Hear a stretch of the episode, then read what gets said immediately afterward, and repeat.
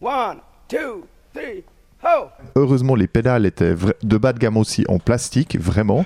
Et en fait, c'est ce qui m'a évité la chute, c'est que ça, ça frottait, mais sans que ça me, ça me couche, en fait. Donc j'ai évité la chute, mais l'avertissement a été très bien reçu à ce moment.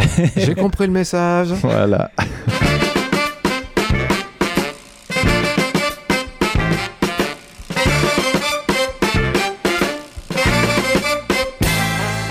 tout le monde, vous écoutez Pause Vélo, l'émission dédiée au vélo comme mode de déplacement. J'aime bien le terme vélo utilitaire, je trouve que c'est assez clair. C'est un, un truc que j'ai trouvé dans le livre de Frédéric Errand, vous connaissez les gars? Non, mais c'est un truc français, je parie. Non Ouais, c'est ça. Un frouze C'est pour oui. ça. On est en train d'enregistrer au Carnotze, c'est-à-dire euh, au milieu de la frisette et des banquettes. Et on est avec Gilles, comment ça va Gilles? Ça va très bien, Rick, merci. Alors, euh, j'ai été inspiré par l'émission sur le monocycle. J'en ai acheté un, direct. C'est pas vrai. Et je m'y suis mis. Alors, j'ai pas mal progressé au début. Euh, ça m'a pris 6 soirées à raison d'une demi-heure pour arriver à tenir dessus et à rouler. Par contre, alors là, je suis encore très embêté. C'est pour arriver à monter sur le monocycle sans m'appuyer contre un mur. Et puis là, euh, j'ai l'impression que je plafonne. Donc, euh, je vous raconterai peut-être dans une prochaine émission euh, mes avancements dans cette belle discipline qui apprend l'humilité. Ah ouais, tu m'étonnes. tu reviendras sans les dents et tout, impeccable. et puis on a un invité aujourd'hui, Gabriel, ça roule? Ça roule super, merci. Alors Gabriel, ça roule en fixie si j'ai bien compris. Exactement. J'ai qu'un vélo et c'est un fixie. Et comment on appelle les gars qui font du fixie? Des, des fixateurs, des fixistes euh? Ouais, des, des pignons fixeurs, des. Non, je sais pas, en fait. Bon, on va dire que tu es un fixiste. Si le terme existe déjà, mettez-nous en commentaire, comme ça on va apprendre quelque chose. Et autrement, on va dire aujourd'hui fixiste pour Il aujourd'hui. y a beaucoup d'anglais là-dedans, c'est du fixie rider ou comme ça, mais bon, je sais pas Attends, si tu peux le refaire? Un fixie rider Ah oui, alors, ça, ça Parce qu'on bien, ride un fixie, ouais, il y a cette notion-là. Donc, euh, Ouais, ça fait un peu ça se hein. pilote, quoi. Je suis pilote de fixie, mon pote. Ouais, ça fait un petit peu mieux que cycliste. Que conducteur. Et comment t'as commencé ça en fait? Comment t'as démarré le fixisme? Alors c'est assez marrant, j'avais un objectif de rejoindre deux choses assez antinomiques, c'était de faire du sport et faire du vélo avec mes enfants en bas âge, mais vraiment bas âge, genre euh, leur petit vélo avec les roues de côté et compagnie. Puis en fait, ça me semblait assez impossible jusqu'à ce que je découvre le fixie en fait.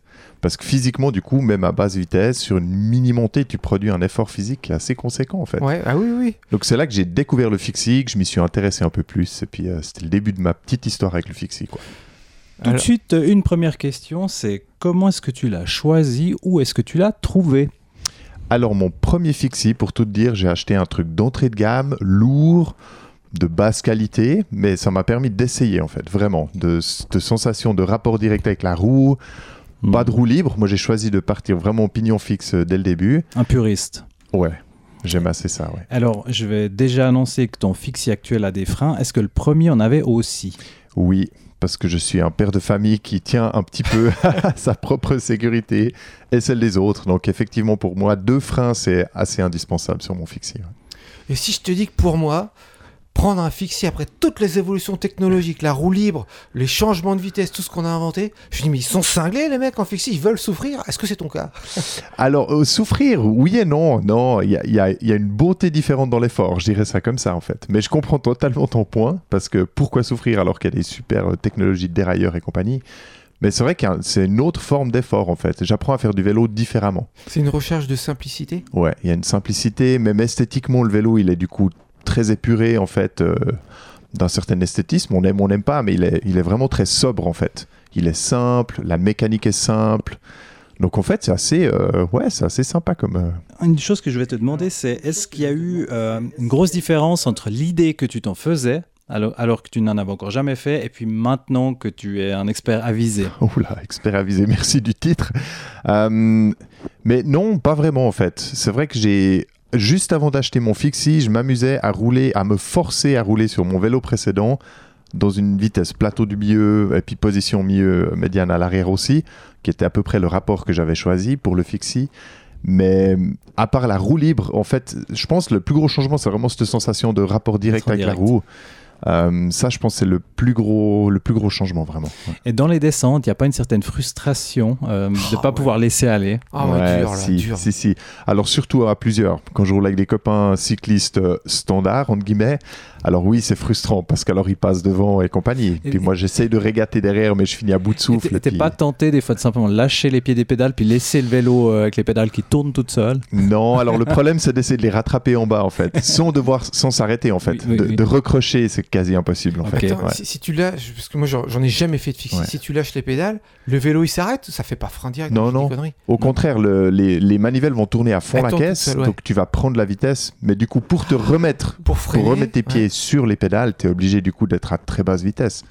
Sinon, et je pense que la frustration serait plus grande. Donc non, moi j'essaie de, j'essaie de rouler, je, je développe aussi un peu des techniques pour bah, mouliner très très vite sans, sans Mhm. être ni déstabilisé ni quoi que ce soit. Mais c'est vrai que la des- descente, c'est pas le plus grand plaisir. Prendre des raccourcis aussi. Ouais.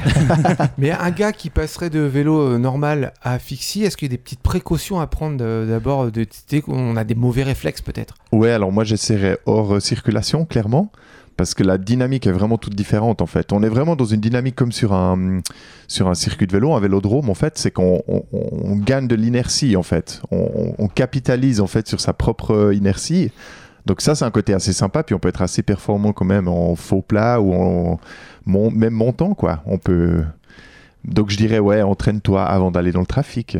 Alors il y a un truc à mon avis qui doit être très très difficile à fixer, c'est de partir en cyclo-voyage au long cours avec les sacoches et tout le bazar. Ouais. En tout cas, c'est pas les vélos qu'ont choisi euh, Aurélie et Marco, c'est 4, 2, 1, aventure. Nous sommes Aurélie et Marco et nous pédalons depuis 4 ans sur les routes du monde.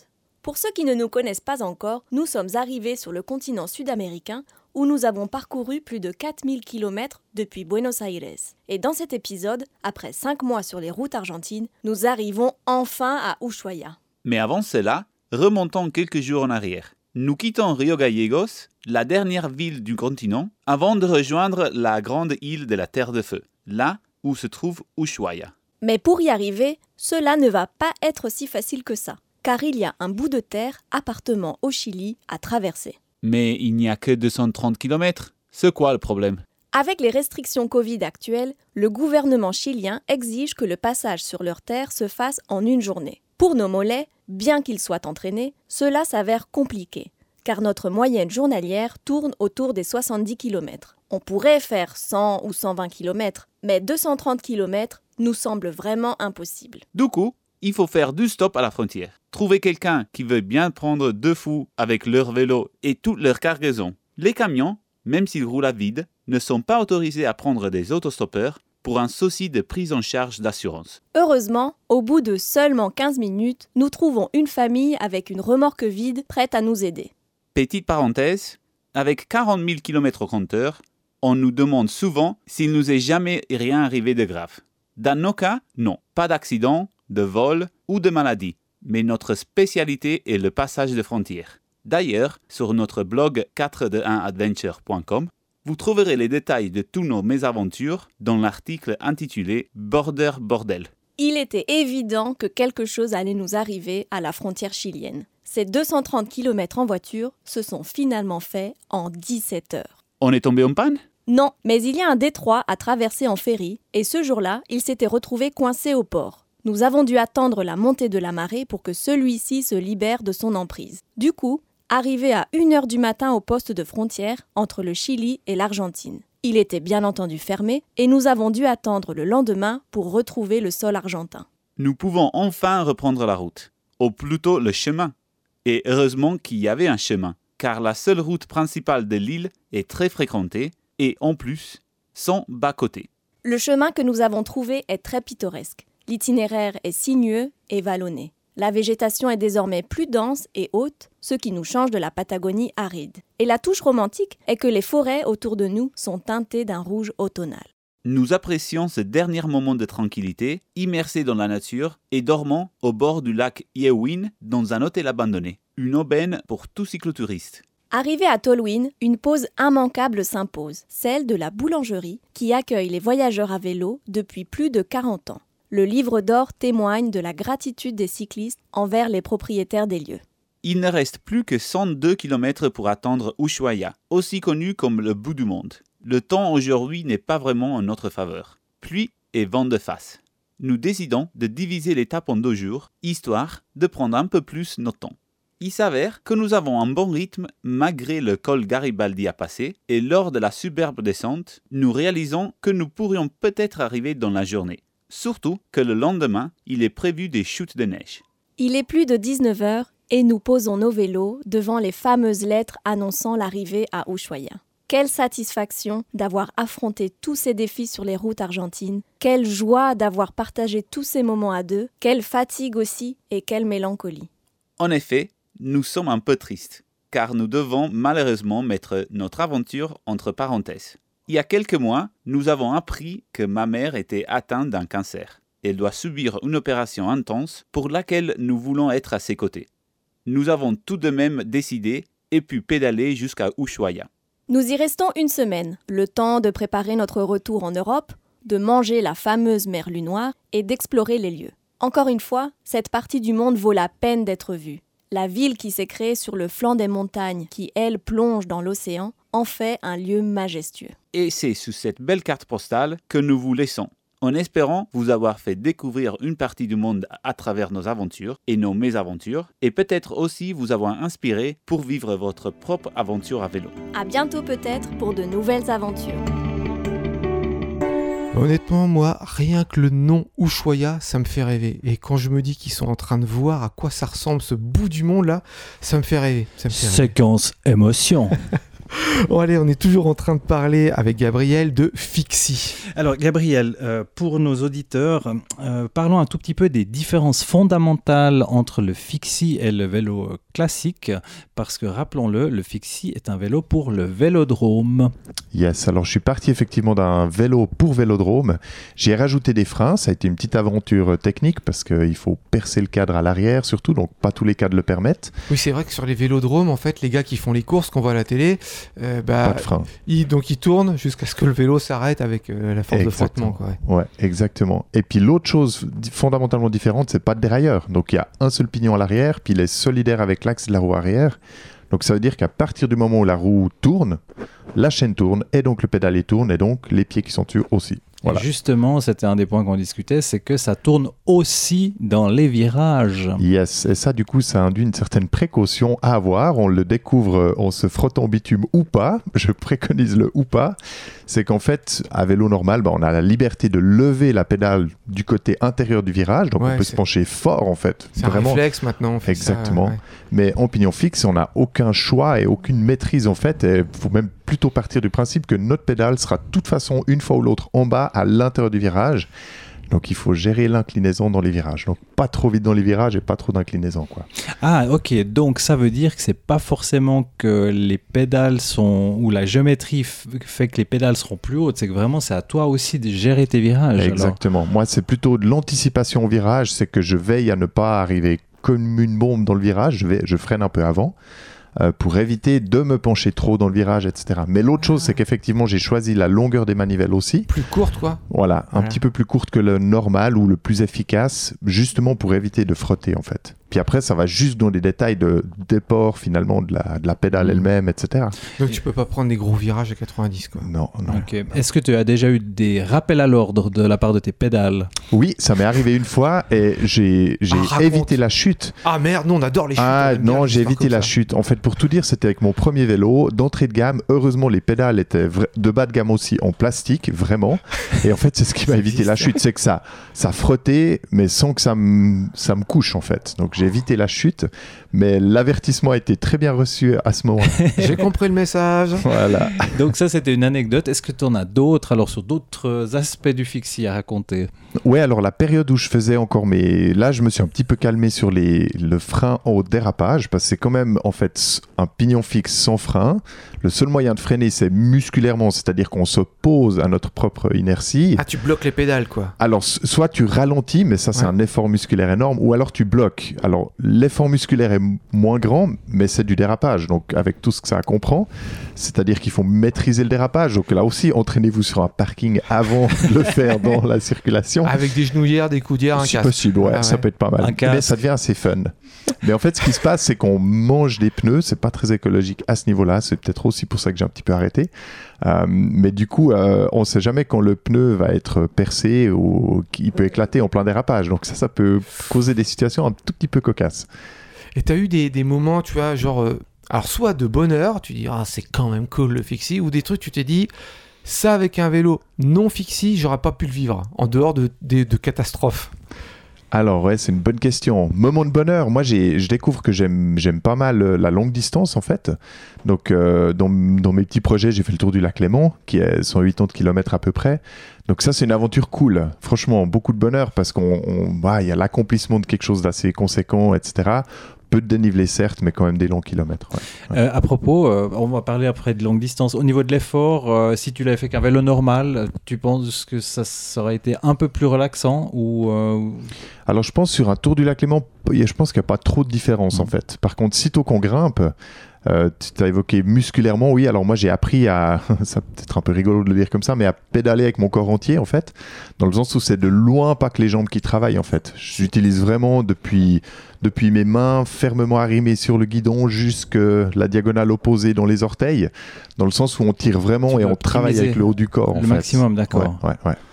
Parce qu'on est souvent danseuse quand ça monte, Mhm. en fait, c'est ça. Oui, alors dis-moi, est-ce qu'il y a des moments alors, où tu as vraiment une très très forte pente euh, Est-ce qu'il y a des techniques particulières alors au niveau des trajectoires aussi pour essayer de, de pouvoir euh, gravir euh, certaines portions difficiles Ouais, alors c'est vrai qu'à partir de certaines inclinaisons, ça devient carrément difficile de monter. Je dirais le Jura, là, qu'on a près de chez nous, il passe assez bien, mais bah, typiquement, il y a déjà une jolie différence entre Molandru et Marcheru, pour ceux qui connaissent un petit peu la région. Le Molandru, il monte assez facilement. Le Marcheru, il a quelques bouts en gradient plus élevé. Ça, c'est l'école du Jura. pique, du Jura, du Jura à côté suisse, effectivement. Euh, les Alpes, j'ai j'ai qu'une expérience, mais c'était un abandon en fait. Donc, euh, donc voilà, on a, on a d'autres pentes et puis forcément, il y a en pignon fixe, il y a un rapport qui est choisi puis qui est établi qu'on ne change pas.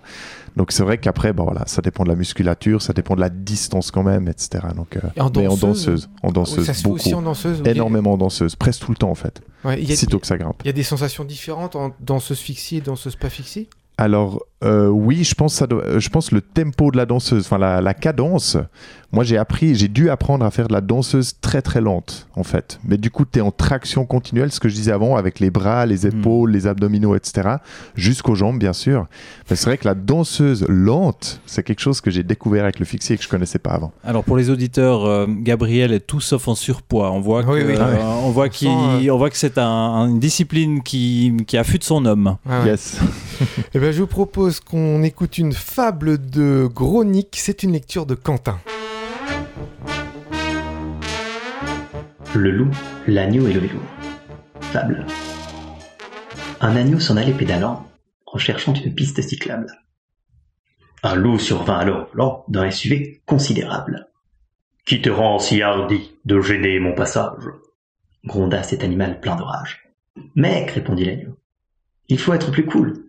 Ne va point par tes cris alerter cette foule, mais considère plutôt l'admirable vélo.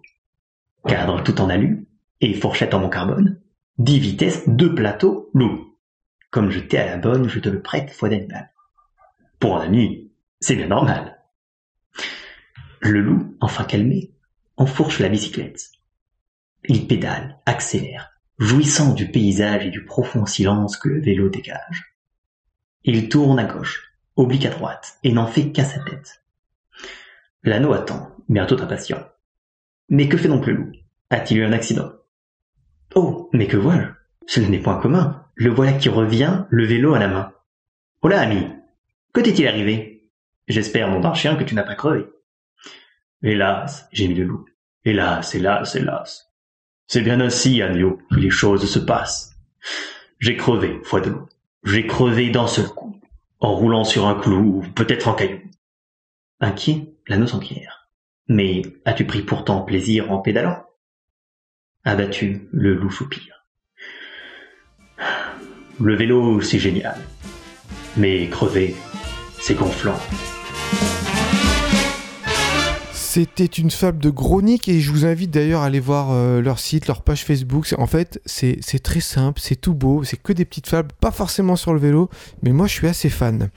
On va continuer à parler fixie avec Gabriel. On va hum, un peu plus développer la longue distance. Tu m'as parlé du tour du lac euh, Léman ou lac de Genève, terme que nous, euh, Suisses romands, n'aimons pas trop à part les Genevois. Hum, quand tu planifies une longue distance, j'imagine que tu regardes euh, le- la topographie pour essayer de sélectionner ce qui est compatible avec ton fixie. Yes, exactement. Ouais, ouais. Euh, ben, je vais regarder aux pentes en fait. Il y a d'ailleurs un site qui existe qui recense toutes les pentes de tous les cols de Suisse et compagnie. Je pourrais vous donner le lien si ça vous intéresse, avec des couleurs assez intuitives et faciles. Mais c'est vrai que pour moi, en fixie, c'est assez déterminant du fait que j'ai qu'une vitesse. Donc, euh, Est-ce que certaines fois tu te dis, ben, je passerai par là et je marcherai la portion qui fonctionne pas, ou tu dis non, je préférerais faire un autre itinéraire? J'aime souffrir. alors, je préfère réussir à ne pas marcher. Ce sera mon objectif euh, toujours. Donc, pour moi, je le prendrai comme un petit échec personnel si je dois poser le pied pour marcher. Mais ça m'est déjà arrivé en fait, vraiment Mm. pour euh, décomplexer un peu tout le monde. Et tu as euh, alors tu as d'autres euh, longues distances à ton actif euh, en dehors du Tour du Lac. Tu peux nous raconter? Alors j'ai fait une fois une course amateur, euh, la Visam 111, donc comme son nom l'indique, c'est 111 km avec un peu de dénivelé, à l'inverse du Tour du Lac qui était assez plat finalement. Mhm. Et puis cette année, je me suis lancé le défi de faire la 222 parce qu'elle existe en plusieurs euh, multiples, respectivement jusqu'à 333. Là, c'est ça devient carrément long. Mhm. Mais là, j'ai le défi de faire la 222 que je n'ai pas encore faite au jour où je vous parle. Donc, euh, Mais la Visam euh, 111, est-ce tu, es, tu étais le seul fixiste, je pense alors je l'ai fait avec un copain qui fait aussi du fixie, donc on était deux, mais c'est vrai qu'on était les deux seuls, effectivement. Et raconte alors au niveau du résultat, vous êtes placé où par rapport aux cyclistes euh, classiques Alors la première victoire, c'est qu'on l'ait terminée. Oui. Non, et puis au niveau classement, c'est une course amateur, on n'a même pas eu de classement euh, Hmm. précis en fait. Mais tu arrives à te situer Mais- un petit peu par rapport aux autres. Ouais, j'aurais dit un peu au mieux, mais il y a, y de tous les niveaux au niveau euh, cycliste qui font cette course, donc euh, ouais. Ouais, c'est admirable. hein. Tu, tu disais tout à l'heure hors antenne là, euh, que en- entre fixistes, vous vous reconnaissiez, vous faisiez coucou, mais comment tu reconnais un vélo fixie qui arrive en face de toi? Alors c'est souvent, alors premier regard, c'est le vélo très épuré, donc il a, il a rien de trop, il a Ouais. pas de dérailleur, etc. Et puis de plus près, euh, effectivement, se c'est vraiment ces détails techniques. C'est surtout le- dans la partie de la roue arrière qu'on voit qu'il n'y a pas de dérailleur, pas de cassette non plus de vitesse. Donc euh, Ou à la descente, à euh, sans les freins, là, tu vas tout de suite comprendre euh, comment il freine ou à la, sa cadence de pédalage. C'est juste, c'est juste. Et puis euh, tu, tu as quand même, euh, t'as quand même parlé beaucoup de fixie sport, mais tu, tu fais aussi tes déplacements au quotidien avec? Autant que je peux, ouais. ouais, Ouais, ouais. J'aime bien, j'aime bien euh, bah, laisser la voiture parquée et puis euh, prendre le vélo autant que je peux, ouais. ouais. Parlons un petit peu prix. Euh, Raconte-nous alors euh, quelle est la fourchette, euh, quelles sont les marques connues, le rêve du fixiste ultime. Raconte-nous tout. Excellent. Bah écoute, alors il y a des, y des fixis d'entrée de gamme en fait, je dirais des 400 francs à peu près. Après, comme tout le reste du vélo, on peut aller très très haut avec euh, des, voilà, des accessoires carbone, etc. Donc bien sûr qu'on gagne du poids, mais le prix augmente très très vite. Donc je pense qu'un fixie d'une certaine qualité, il faut quand même viser à 1500 francs par là autour. On a une parité franc-suisse-euro pour le reste de la francophonie, hein, donc euh, c'est à peu près bien. 1500 francs euros. Voilà. 1500, francs- 1500 euros, pardon. Yes. Mais comme dans le monde du vélo, on peut aller encore beaucoup plus haut, effectivement. Ouais, ouais. Hmm. Et puis, euh, comment tu as choisi ta marque de fixie pour celui que tu utilises maintenant? Alors moi j'ai alors j'ai un Canyon en ce moment, un V-Drome, donc un vélo euh, fait pour le vélodrome à la base, mais sur lequel j'ai pu rajouter mécaniquement du coup le frein arrière, c'est ça le plus défiant. Hmm. Et il y a à ma connaissance qu'un seul fabricant d'Osnoventa qui en fait un euh, qui est en full carbone et qui est percé pour ça, mais qui a aussi un joli prix d'achat. Donc pour l'instant je suis content avec mon Canyon et puis on, on verra la suite. Euh, il pèse combien le tien? Alors je suis à 8 kg 4 et puis bah, mesurant presque 1m90, euh, j'ai aussi un cadre euh, à la taille assez grande. Donc euh, il y a Luke d'ailleurs qui fait aussi un très beau euh, vélo de vélodrome mais qui accepte les freins donc euh, voilà. Et il y a des célébrités dans le milieu du fixie. Toi-même, tu as des idoles. Ouais, alors je pourrais le, je pourrais le nommer Patrick Seabase qui a fait peut-être vous le savez sponsorisé par Red Bull, c'est un grand athlète, c'est aussi un artiste créateur de vidéos etc. Il a fait une des étapes la plus le- qui est surnommée l'étape meurtrière du Tour de France de 1910 Euh, donc il, il a fait euh, plus de 300 km avec je ne sais plus combien de milliers de dénivelés. Et lui, il fait tout sans frein. Donc c'est encore autre chose. Respect pour lui, mais Puriste. très dangereux, puriste. Donc chaque col en tête d'épingle et compagnie, c'est des dérapages maîtrisés. Et là, j'en Euh. déduis qu'il a dû changer ses trains de pneus à quelques occasions. Alors très souvent même, ouais, ouais. Alors il l'a fait avec assistance et voiture technique avec lui, effectivement. Ouais.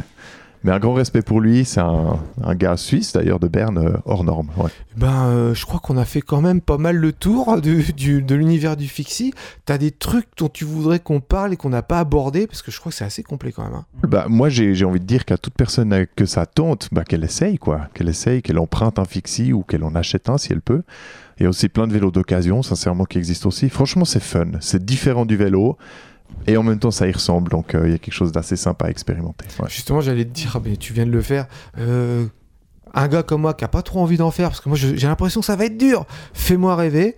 Euh, bon, je t'avoue que hum, je veux bien essayer, mais je suis pas sûr quand même d'en faire au quotidien ou euh, parce qu'en fait moi je, fais pas du vélo pour faire du sport. Je fais du vélo parce que je suis un piéton feignant en fait. Ah, Ah, quand il y a je 500 mètres à faire à pied, ça me saoule. Ouais, alors je suis pas sûr que le fixe il soit pour toi. Mais Non. essaye juste pour l'expérience. Ouais, c'est ouais, sympa d'essayer des trucs. Ouais. Par exemple, une fois, j'ai essayé le tandem. Mais, euh, alors, pas le tandem euh, où il y en a un qui est debout et l'autre qui est couché. Enfin, j'ai essayé deux fois. J'ai essayé le tandem classique.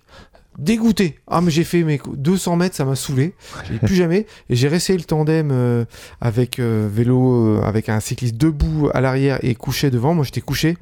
Tout de suite, c'est parti tout seul. Alors, je sais pas quelle impression ça me fera d'essayer un fixie. Je sais aussi, j'avais essayé un, un vélo cargo la première fois. Euh, alors, c'est un cargo un- avec la caisse à l'avant. Mhm. Euh, la première fois, j'ai galéré, puis en fait, on s'y fait rapidement. Mais je sais pas pourquoi, je sens que le fiction, on peut s'y faire facilement quand même, non? Ouais, moi je crois. Moi, je pense qu'avec un instructeur comme Gabriel, tu peux que devenir fan.